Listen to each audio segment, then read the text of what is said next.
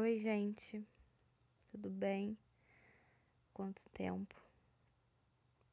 É, antes de começar a falar, tem duas coisas que eu queria destacar. A primeira é que lembrei que eu não tenho uma música de abertura. Ou seja, esse podcast continua sem música de abertura. E a segunda coisa que eu quero falar é que eu tinha desistido dessa ideia de gravar podcast. Então eu desinstalei o gravador do meu celular. Mas aí hoje, e tipo assim, isso semana passada. Mas daí hoje eu decidi vir aqui falar. Porque eu tô guardando muita coisa. E eu sei que isso faz mal. Porém, eu não quero falar aqui sobre coisas que deram na telha porque minha cabeça está cheia.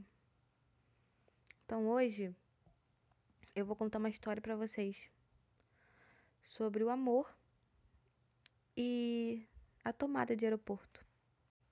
É, quem já andou de avião sabe que esperar no aeroporto não é fácil, né? Imagina então, sei lá, você esperar 12 horas em um aeroporto, né? Ah, isso é pior ainda quando você não tem dinheiro. Sabe, a gente tenta achar um canto confortável pra gente dormir, a gente acaba falhando miseravelmente, né? A gente quer comprar um café, mas é literalmente impossível quando você só tem 23 centavos na sua conta. A gente até pensa assim, foda-se, vou explodir tudo. E foi quando eu tava pensando em tudo isso que eu achei até que eu estivesse delirando. Porque eu achei uma tomada. Eu tava passando pelos corredores, né, indo ao banheiro, e eu tava com algumas tarefas na mente para poder me entreter nas próximas horas. Ah, eu preciso fazer xixi, preciso escovar os dentes, vou ligar o computador, vou avisar minha família pelo WhatsApp, tal, tal, tal. Enquanto eu pensava em tudo isso, a tomada sorria para mim. Branca, vazia, perfeita. Meu Deus, como eu queria usar aquela tomada. Mas eu não podia usá-la assim na sua totalidade, não quando eu tinha tantas outras coisas importantes para eu fazer antes de eu ter o tempo livre, antes de eu sentar, de eu relaxar. Então parei para pensar. Quantas vezes eu não fui uma tomada livre de alguém? Quantas vezes eu já não coloquei? Quantas vezes nós não colocamos alguém em posição de tomada? Uma pessoa gente boa, que tá no momento certo para ser sua, com todo o coração, né, como dizem, mas mas que você simplesmente não pode se dedicar naquele momento, sabe?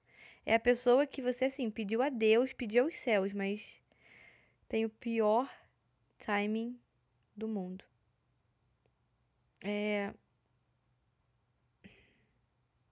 aquela pessoa que aparece depois de uma desilusão amorosa. Aquela desilusão que assim, nenhuma pessoa do mundo te faz esquecer, sabe?